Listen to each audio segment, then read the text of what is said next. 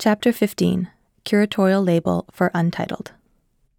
This chapter is the text written by curator Heather Anderson for Untitled.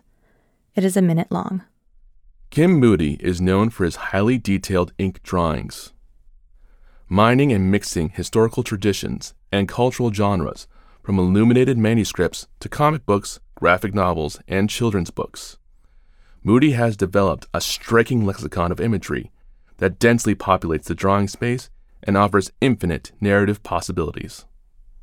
Moodie created this fantastical work with 25 pages torn from a sketchbook and arranged in a grid. Each page is fully activated with the artist's energetic, bold black lines depicting a host of beings and objects.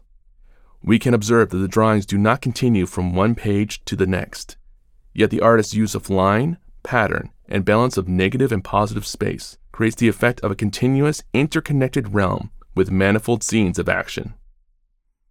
Please move to the next stop. Make a 180 degree turn and move down the path 2 meters and then turn right. The next stop is another 2 meters ahead. The drawing is slightly to your left.